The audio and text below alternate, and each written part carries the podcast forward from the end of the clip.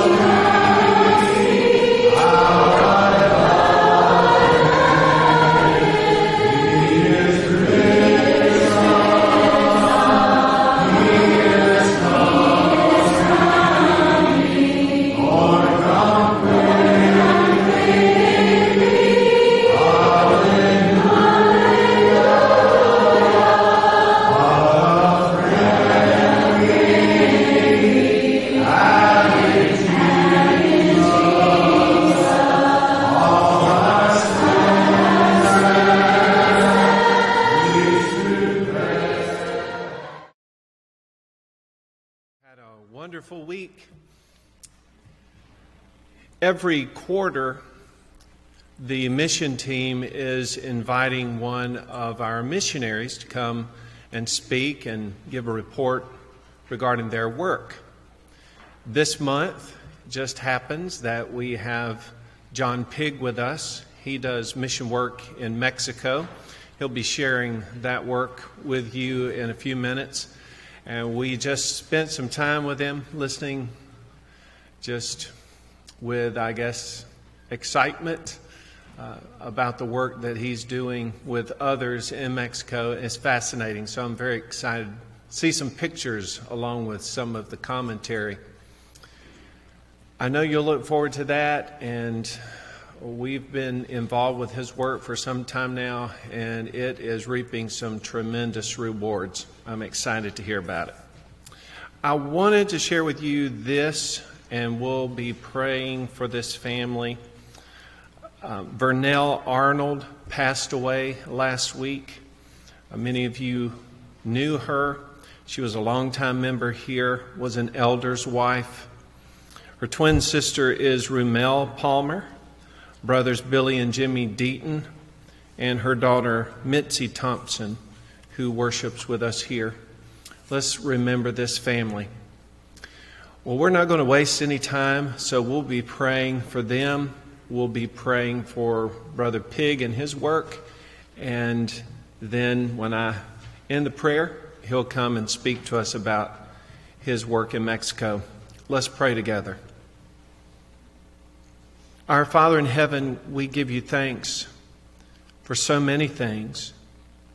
We think about the day that was so beautiful that you put in our hands and all the opportunities that you placed into our lives.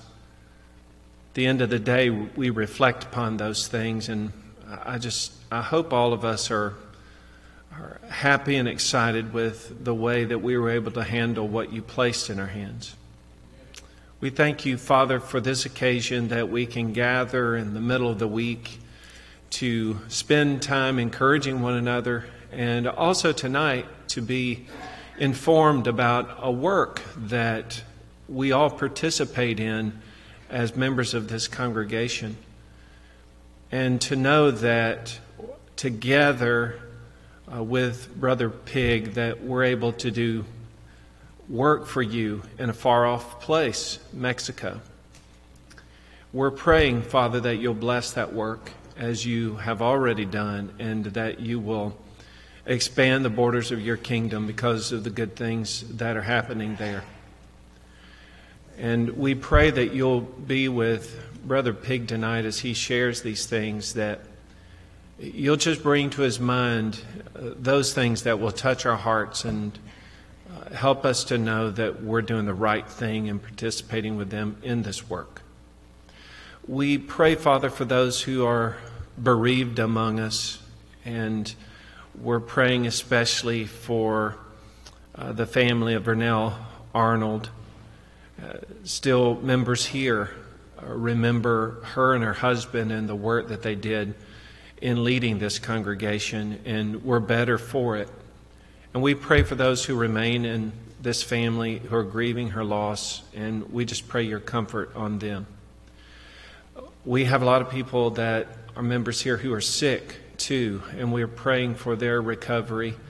And we think of Marilyn Martin, who just had surgery yesterday. We pray that she's going to have a full recovery. She can be back with us and involved in her evangelistic efforts. Please bless us, Lord, tonight that we can yield the things that we have asked of you and that you will challenge us for greater things as we're participating in this work and others. And Lord, just give us success in our own area and prompt us to always seek to do more. In Jesus' name, amen. Let the church say amen again. That was kind of weak. Say amen again. That's better. That's better. I appreciate that. Good to be with you tonight. Beth and I are celebrating 55 years of marriage this week.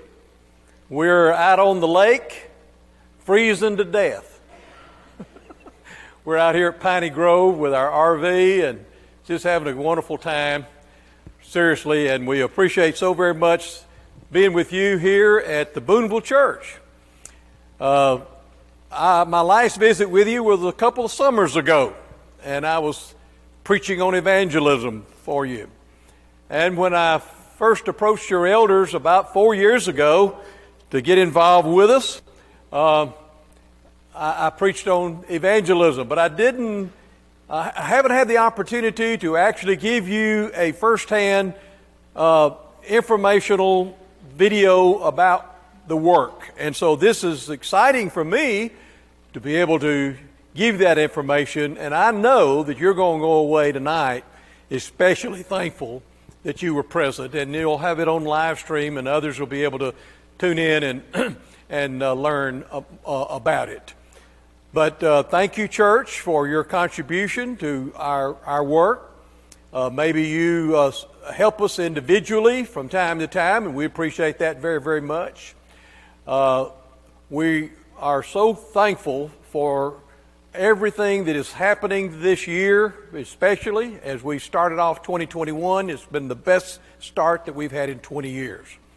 So let me just uh, first of all, lay down a biblical foundation for what you are doing as a missionary church and what we're doing in Mexico. So if you have your Bibles, uh, let's look at a few familiar scriptures. These are scriptures that Brother Ken uh, uh, has uh, presented to you, I'm sure, already in the time that he's been with you. These are familiar verses that you've heard through the years because this church believes in the mandate that our Lord has given us uh, to take the gospel to the world. The first is found in the book of Matthew, chapter 28. In verse 18 beginning, Jesus said, All authority, all power is given unto me, both in heaven and on earth. Go and make disciples. Teach all nations, baptizing them in the name of the Father, and the Son, and the Holy Spirit, teaching them to observe all things whatsoever I have commanded you. And lo, I'll be with you always, even to the end of the world. We know that that Great Commission was not just given to the apostles that were assembling there with Jesus before his ascension, but to all Christians of every generation and to us here at the Boonville Church because he says, I will be with you always, even to the end of the world. Then you go to the book of Mark. In Mark chapter 16, 15, and 16, Mark reports Jesus having said, Go preach the gospel to every creature. He that believeth and is baptized shall be saved. He that believeth not shall be condemned. And then there's Luke's account in Luke chapter 24, where Jesus said, Thus it behooved Christ to suffer, to rise from the dead the third day, and that repentance and remission of sins should be preached in his name among all the nations, beginning at Jerusalem. Do you know that John has a great commission? We don't seldom we, we seldom look at it. Rarely do you hear anybody mention it, but I think it's one of the most significant mandates. John 20 and verse 21. Jesus simply said this As my Father has sent me, even so send I you. And that's me as well as you.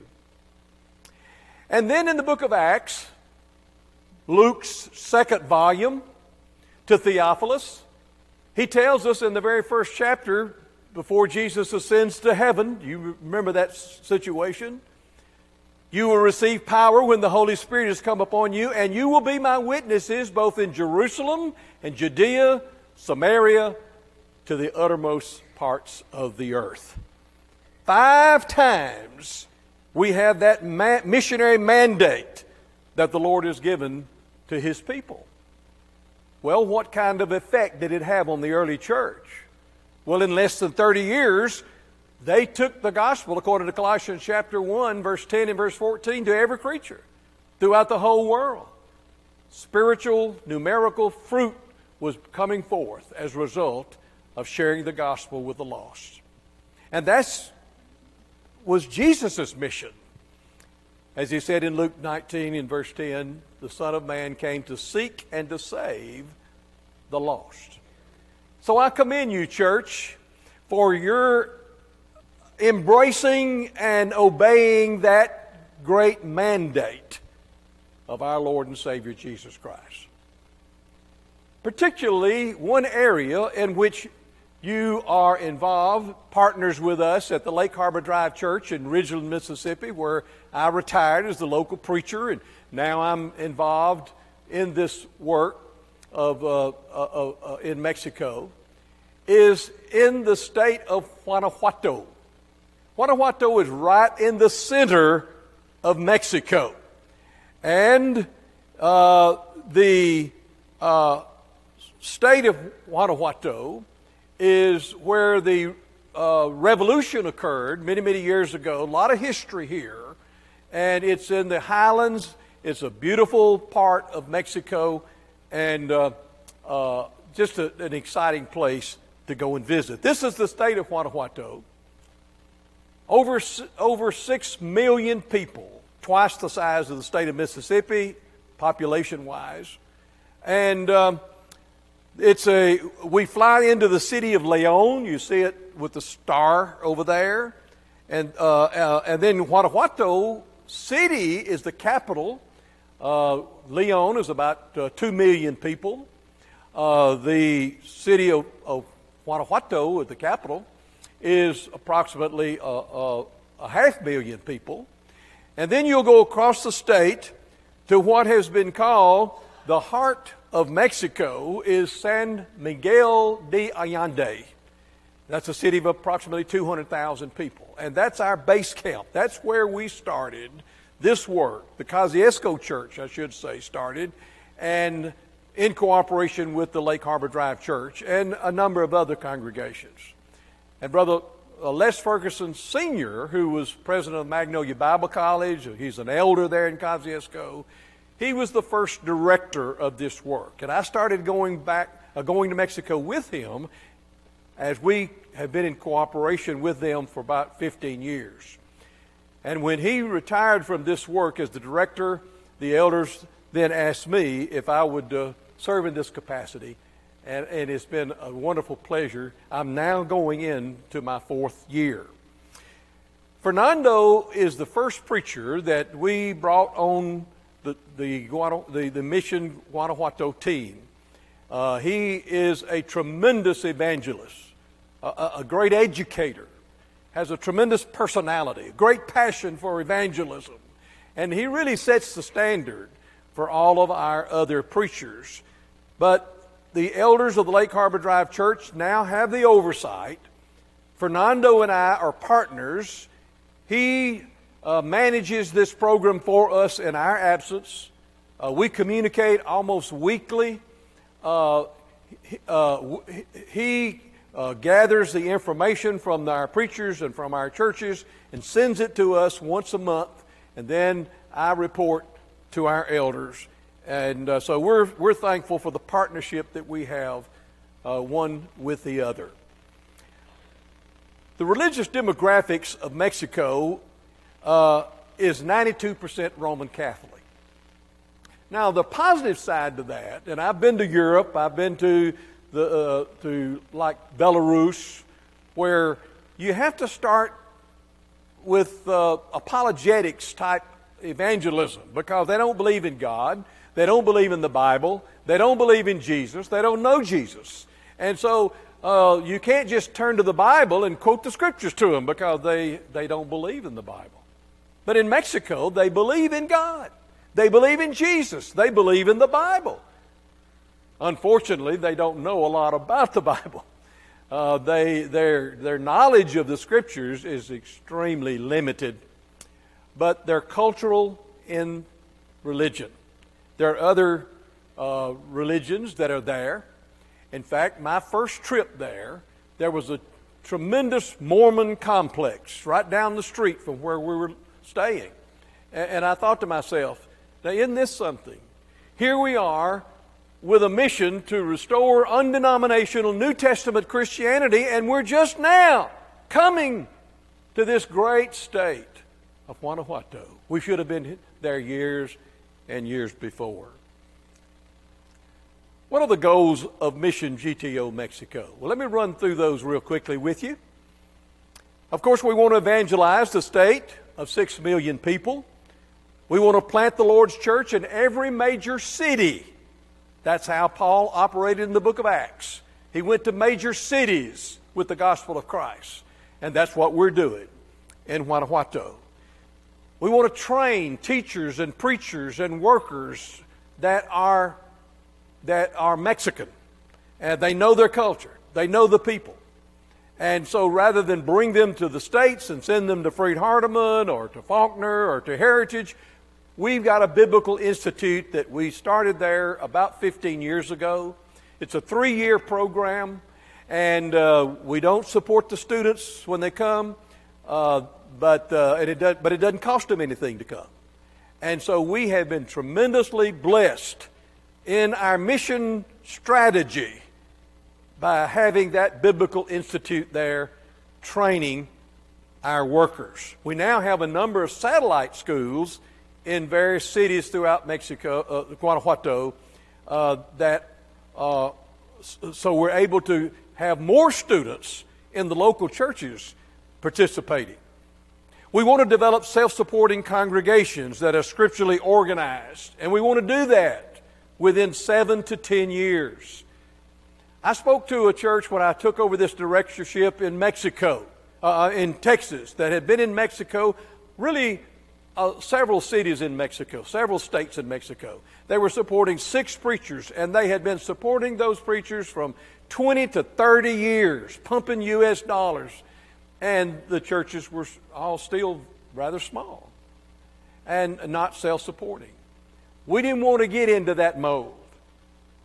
We wanted to build a plan and a strategy to help churches develop independence and to become biblically organized. And that's what we're doing. To provide financial support for the preachers. When, our, when we send a preacher to a new city, we don't want him uh, working in any kind of work except evangelism. And uh, we give that new preacher $1,200 a month. We commit that for two years. And then we begin to decrease that salary by 10% the first year. And then we gradually try to wean them off the U.S. dollars. And that has proven to be uh, a, a, good uh, uh, strategy. And the preachers understand this, they, they buy into this uh, right off the bat. So this is not something that we surprise them with. Uh, we give them plenty of time. When we are ready to uh, withdraw all support, we give them a whole year. We tell them in 20. 22 of January, uh, we will discontinue our support. So we give them plenty of time to prepare for that. Our preachers have to become bivocational for that to happen. Of course, we try to maintain oversight and accountability. Uh, that's important for us at Lake Harbor, but it's important for you who cooperate with us because uh, you uh, accountability to the supporters accountability first and foremost to God. And then we want the preachers that we support to be accountable for what they're doing. That requires us to go at least two, three, four times a year uh, and spend, I spend like a, a, week or two weeks at a time. And I'm hoping that one day, uh, Brother Ken or one of the elders or one of the brethren here will be able to go with me and you will be able to see uh, someone from your congregation will be able to, to see firsthand. Uh, our preachers have to report to Fernando once a month their contributions, their baptisms, their Bible studies, the t- attendance, and we break the attendance down from adults to niños, the children. And uh, they send that report into Fernando once a month. He condenses that report and then sends it to me, and then I meet with our elders, and, uh, and, and we uh, are able to uh, know what is happening every month. In some instances, we require weekly reports. We don't support the church, we support the missionary, the churches we cooperate with. Because once you establish a church, each local church is independent. And so we're not the mother church over these churches that we've established. We cooperate with the churches, but the preachers that we support are under our oversight at Lake Harbor Drive and are accountable to us. And we explain that uh, uh, and, and help them to understand. But the one thing we do ask of the churches is to every year present us a plan of work get together with all the women and all the men and plan the work that you're going to do for 2021 and then lay it out in a written form. So the preachers have a written job description that we prepared that they sign off on to begin with, down to how many days a week they work, uh, days off, vacation time, uh, all the details that you would have with, your, with a local preacher here. And uh, that's the criteria that I use to evaluate each preacher when I go down. And their own plan of work is the criteria that I use to evaluate the church when I visit with the congregation. One of the ways by which we have been able to accelerate contacts with the people which generates Bible studies with the people, is medical campaigns. And we started that four years ago, and they have been tremendously successful. And uh, those campaigns run us about four or five thousand dollars every time we do one of those campaigns. In fact, when I approached your elders four years ago, that was what I requested. Help us with one of those medical campaigns. And your elders uh, agreed to do that. Another thing that I wanted to do, and I challenged our elders to uh, let's try to raise the sufficient funds for was a youth camp. Uh, and I've been involved in Sardis Lake Christian Youth Camp for 30 years. I've been, well, I have been chief cook and bottle washer. I started as a, as a counselor, and then I became a, a sessions director, and then I became a, a, a on, on, the board of trustees, and, and, and, and all through those years. And, I'm not a great evangelist now. I, I, I may hold maybe five, six gospel meetings a year, but I can tell you this in the one week that I've spent at camp, any given summer over those 30 years, we baptized more people than in, in, in, all the meetings I conducted for the whole year. Youth camp is a tremendous tool of evangelizing young people. And it's, it's like taking Sunday school and wrapping it all up in two weeks uh, for a whole year.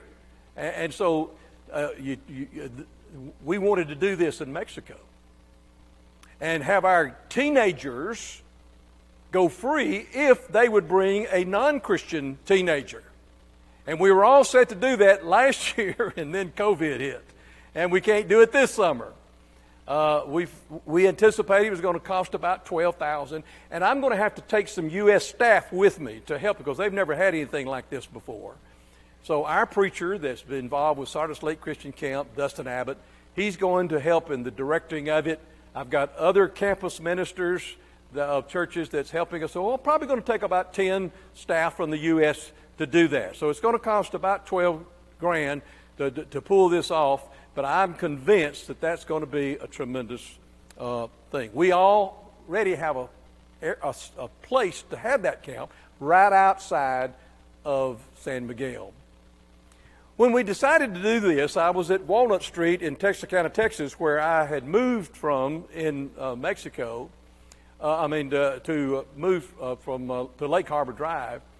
Uh, I came from that congregation. I went back to tell them uh, about our work for the first time.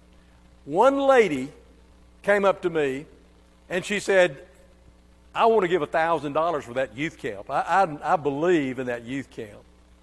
And, uh, and, and I'm sure so many of you have children and grandchildren that have gone to Maywood, maybe. And you know how valuable that is. So be praying that COVID will, will get out of Mexico as well as the U.S., and we can do that. Now, how are we doing? How's everything? How's, what's happening? Well, currently, there are 27 churches in the state of Guanajuato. There were about seven there before we arrived. 20 of those congregations we have established in the 20 years that we've been in operation.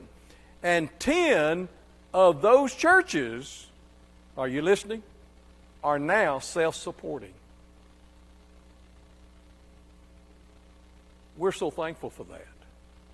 That, that that's un, it's almost unprecedented in foreign mission work to do that that rapidly. And so we're thankful for what God is doing in that. Uh, we provide financial support in various amounts to 10 of our missionaries in 11 different cities. Uh, one of our graduates of our institute, uh, Miguel, uh, he uh, decided uh, last year to move to a city called Escobedo and start a congregation on his own. He never asked us for a dime, and we don't give any money to him now. He went in self supporting and started a congregation and is doing rather well. And we appreciate what he has done. Uh, two missions were started in 2019, and uh, two in, in 2020. And we just started a brand new work in Yuriria, uh, a city of approximately 150,000 people, uh, in January. We now have 22 students in our Biblical Institute. Uh, we had 55 last year. COVID has decreased that some. But I expect after COVID, we will get back up to uh, what we normally have as a student body. We had 66 baptisms last year in our churches. We've already had 43 conversions this year, just in the first three months. So COVID is bad, but it's opened doors for us for evangelism, and we're so thankful. Of course, the bottom line is conversions, right? Uh, I listened to your campus minister, Bo, just yesterday at a preacher's meeting, and, and, and, and I was heart, I, I, I was so filled with joy for, to hear him say that this campus ministry uh, is, is, is a great work, but the bottom line is we want to save some people. And uh, that's what we do. When I go down, I do some personal evangelism, but that's not my primary mission when I go down. I'll tell you what I do a little bit later. But occasionally, I do have the opportunity to teach someone and to baptize someone. And, uh, and, and, and frequently, they ask me to baptize them. I don't know, something in their mind, they want an American missionary to baptize them. And so, and so I do that occasionally. But you see the baptistry types that we have. Mainly they're little plastic swimming pools, what we use. But we have baptized them in bathtubs. Uh, these are the cities that we're involved in right now, and all of our preachers. We're very proud of our preachers. Every one of them are graduates of a biblical institute in Mexico. They're Mexican missionaries, and each of their wives are also graduates of a biblical institute. So the wives are uh, they're missionaries as well, and they train the women, and they teach them how to be teachers of the niños, and how to develop a curriculum in their classrooms. We're so thankful that every one of our preachers, somehow, God has gifted them with the gift of music. And so every one of them are song leaders. And let me tell you about the churches in, in, in Mexico. They, they have song books, but they don't use song books. They memorize the songs. And I tell you what, it's amazing. Everybody sings. They believe in that and their singing is just, oh, it's just heavenly. It's so inspirational.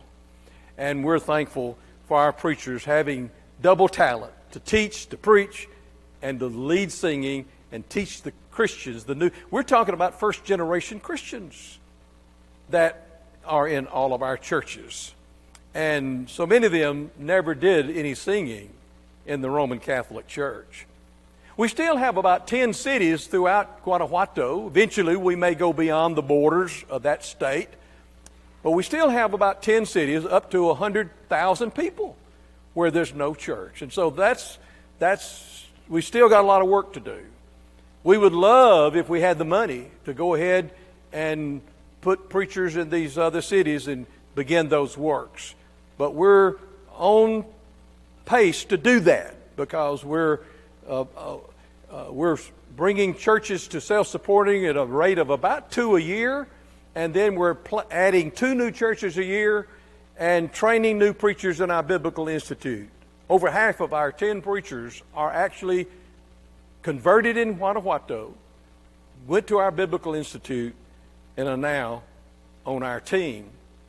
Let me tell you about the San Miguel Church. That's the largest church. It's, it's over 100, maybe about 120 members that congregation has the uh, has its own building.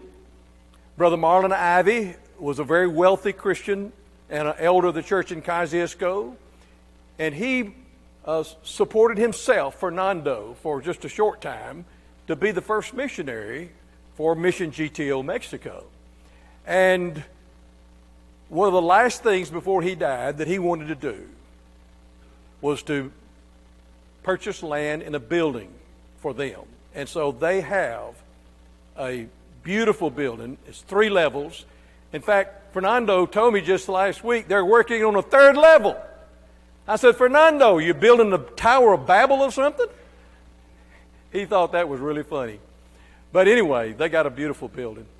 And we're grateful that they have. All of our churches want buildings, and you can understand that. But we're not in the building business. We don't put a dime into physical property or buildings. Our, our goal, primary, we're not against buildings. But I try to encourage our preachers to don't, don't get so fascinated with those huge cathedrals that are in your cities. Beautiful, ex, exquisite, expensive, amazing how beautiful these, these uh, cathedrals are. But the early church in the book of Acts never had a building, did they? And they and, and, they grew. And they had they didn't have financial resources. And they grew 4,000 and 5,000, and multitudes were converted to the Lord. And they planted churches in every major city, and they did it under severe persecution. And if the early Christians could do it without church buildings, we can do it in Mexico. If you want, if you, we're not against you having a building, but don't get so caught up in that because the church is not the building, it's the people. And the changed lives. And how homes and families are brought together to serve the Lord. That's what Christianity is all about. San Miguel is it's a gorgeous city. Has a cathedral. You see the spirals on that cathedral. People come from all over the world just to see that beautiful pink stone cathedral.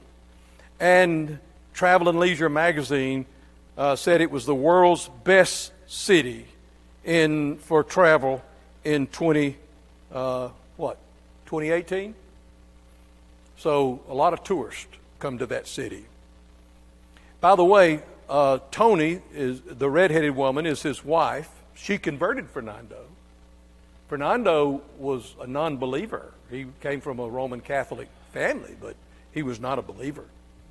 And she converted him, and he went to school. And his two children speak as good English as you do.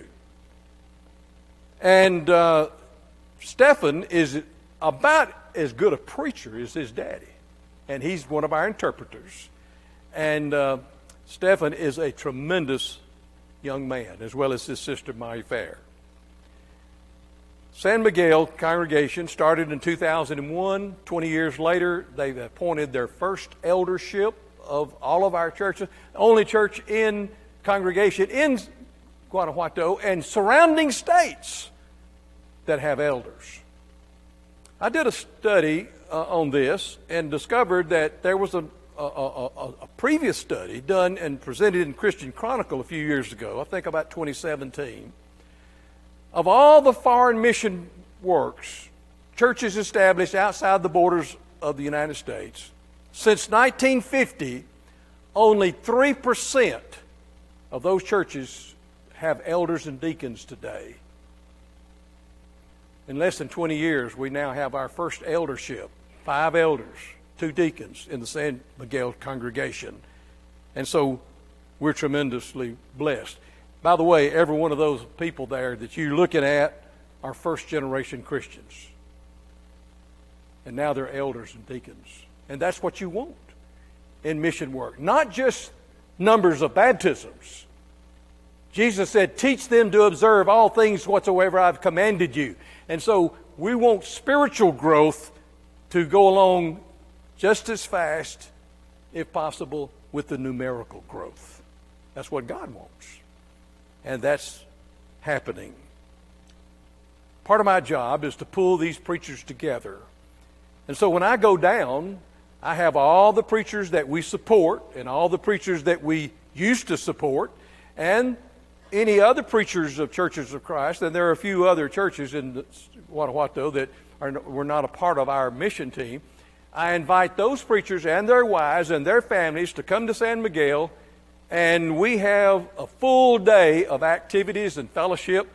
And uh, I'll have to tell you, uh, Jim, part of the money you gave last year, I, I bought pizza with it. Is that okay? Because I had to feed all these people. uh, and the church just wasn't big. The church in San Miguel wasn't able to pro- provide, the sisters couldn't provide all the food that was necessary. But we packed that place. And I inspire them and I encourage them and I, I weep with them and I celebrate their victories. And I get the preachers together up in the top of the church building there in San Miguel and we pray together. And I pull them together and I say, Men, don't let the devil divide us. Let's stand together. And let's don't emphasize our opinions. Let's stress the biblical teachings and let's stand firm on the Word of God. And let's don't go to the right and let's don't go to the left and let's don't split and splinter. We, we've done that in the U.S. Let's don't do it in Guanajuato. And we've, we, we've got a good track record on that right now. And I'm proud of these men that are watching one another's backs and are supporting each other and in cooperation with one another. Of course, when you begin new congregations, uh, there's no church. So there's no need for the preacher to develop sermons. Now, eventually, you got a church, you got to feed the sheep, right? But we want our preachers to be personal evangelists. And that's been a part of my ministry through the life, through my lifetime in Mississippi. And that's been, I think, one of the factors that I've been blessed to help churches grow through the years is through just getting in homes and teaching people the gospel one on one. And you know what? That does not cost any money at all. Doesn't cost a dime. Oh, it costs time. It costs the priorities that you have to make to keep those studies going. But eventually, God brings the increase. And that's what I do. That's part of my job when I go down is to teach these new preachers that we have, as well as the older preachers, how to lead people to Christ one on one and bring them to that decision. Incidentally, you might not be surprised to hear this, but my first occupation was a salesman. I was a shoe salesman. And when I worked my way through Freed Hardeman selling Bibles door to door, boy, that's hard work. But I tell you what, I learned through that experience that that's how to do personal evangelism. That's how to grow the church and save souls the best way of all. And so I teach them to do that. This is uh, the new, one of the new churches in Pénjamo.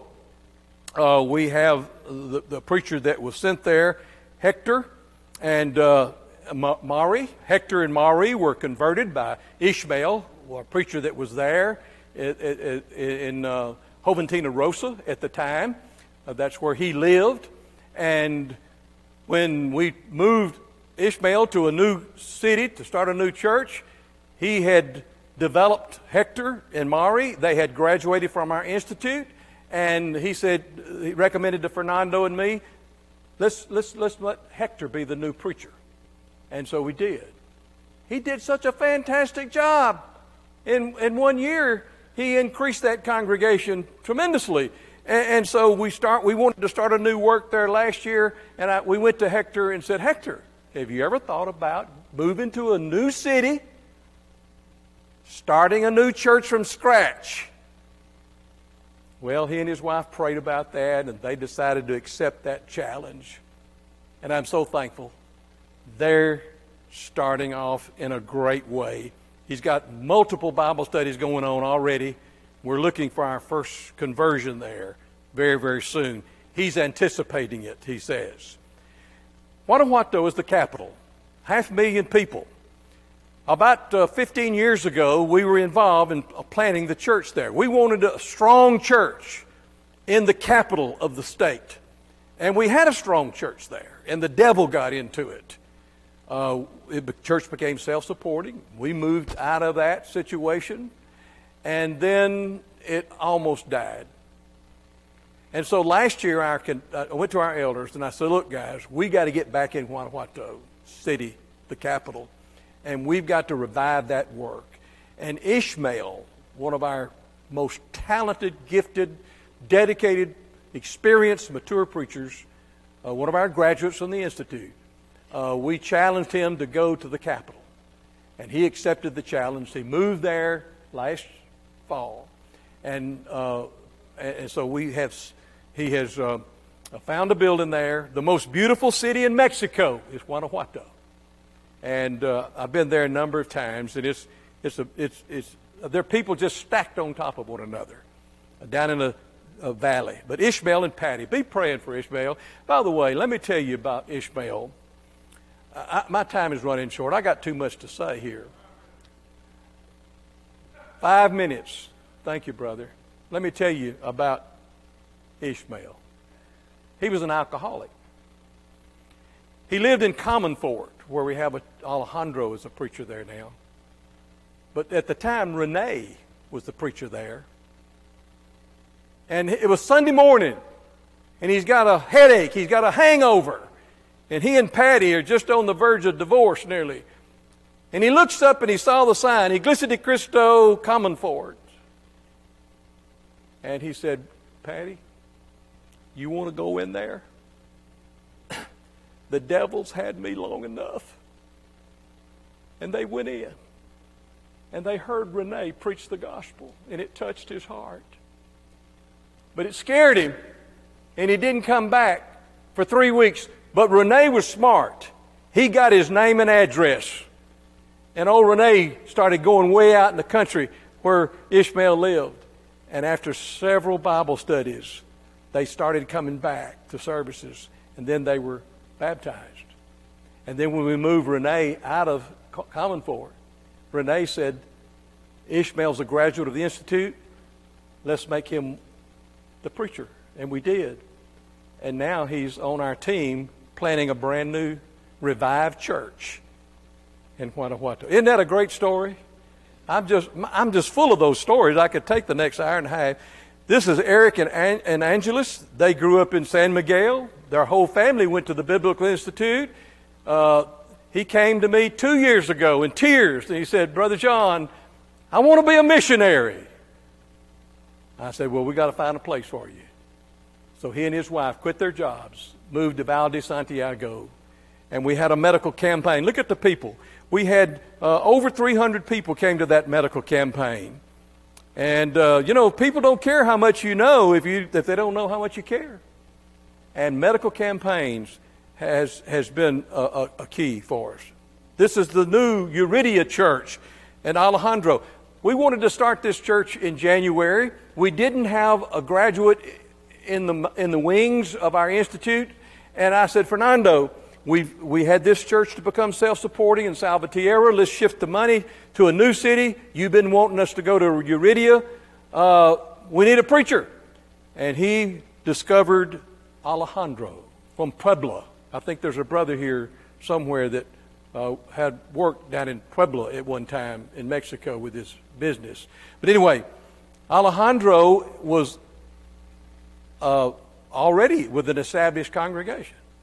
We convinced him to come and be a part of our team. And I'm so excited because when you take a guy, right, a preacher right out of the institute, green, wet behind the ears, no experience, put him into a major city, start a church from scratch, you got to be patient with that young man. And he's going to make some mistakes. Alejandro is experienced, he's mature. And we're excited about this new work because I'm ex- I just believe that he's going to get something going fast, and we're going to see that work grow faster than we've had. Silao, Renee, tremendous young evangelists. They've had more baptism there this year than any other place. He's only been there two years and already got a congregation of nearly 50 people. Irapuato is a city of 400,000. We've got problems in Irapuato. The crime rate is extremely high there. The cartel's there. We just had to move him to a safer place in the city just this past week. Aurelio and his wife Nellie, both graduates of Biblical Institute. And then there's Alejandro in Comonfort. By the way, Alejandro was in the cartel at one time. Walked away from $100,000 that they owed him if they would let him go away a living man. You don't get out of the cartel alive. But he exchanged his life by giving them back $100,000. Would you say that's dedication? That is dedication. That's loving Jesus with all your heart, your soul, your mind, your strength, your pocketbook. That was Alejandro. Thank God for him. Just a great preacher. He started, he started this little church in San Pablo. And then there's Juventino Rosa. And I could tell you a great story about Raul and Janelle. They're already vocational, and we're only giving him $300 a, a month. And we've committed that for two years. And then that church will become self supporting. We're anticipating that uh, right away.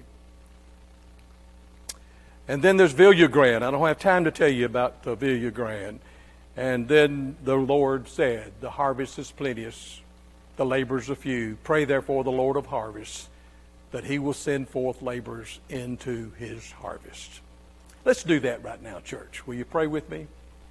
Heavenly Father, thank you for the Boonville Church. Thank you for their missionary heart. Thank you for its elders, this new preacher, Brother Ken, for his love for souls, his, his great passion for preaching your word. Bless this church, Lord, and all the missionary works that they're involved in, benevolent affairs. Bless us as we're partners in Mexico together. We pray, Father, that you will bring this work to the completion that you desire and help us to be instruments of your evangelistic work. Bless all of our preachers, their wives, their families, all of the Christians scattered throughout Mexico in the churches now. And help us, Father, to have the unity of the Spirit in the bond of peace there. Lord, we know we fall so short in this mandate to preach the gospel to the world. People are dying two every second. Jesus could come any hour. Oh, there's such an evangelistic urgency. We're thankful, Father, that we can be involved in one of the most fruitful, effective works in the world right across our border. And we thank you for the Boonville Church and their love and support of it. In the name of Jesus, let us all say, Amen. You're dismissed.